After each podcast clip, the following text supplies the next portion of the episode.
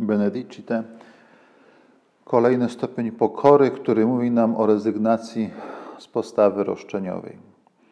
Tym, co zabija wspólnotę w sposób drastyczny, jest e, bezwzględne domaganie się e, różnych rzeczy, które naszym zdaniem nam się należą w sposób e, od razu, tu i teraz. Jest to, taka postawa jest w dużej mierze pewnego rodzaju wyrzeknięciem się refleksji i brakiem szerszego spojrzenia na to, co jest możliwe i co znajduje się w naszym zasięgu. Myślę, że warto prosić o taki realizm, który najlepiej z takiej postawy roszczeniowej nas uwalnia, po to, abyśmy mogli dzięki Panu Bogu doświadczać nieustannie, że jest pośród nas e, i na zbawienie nasze działa.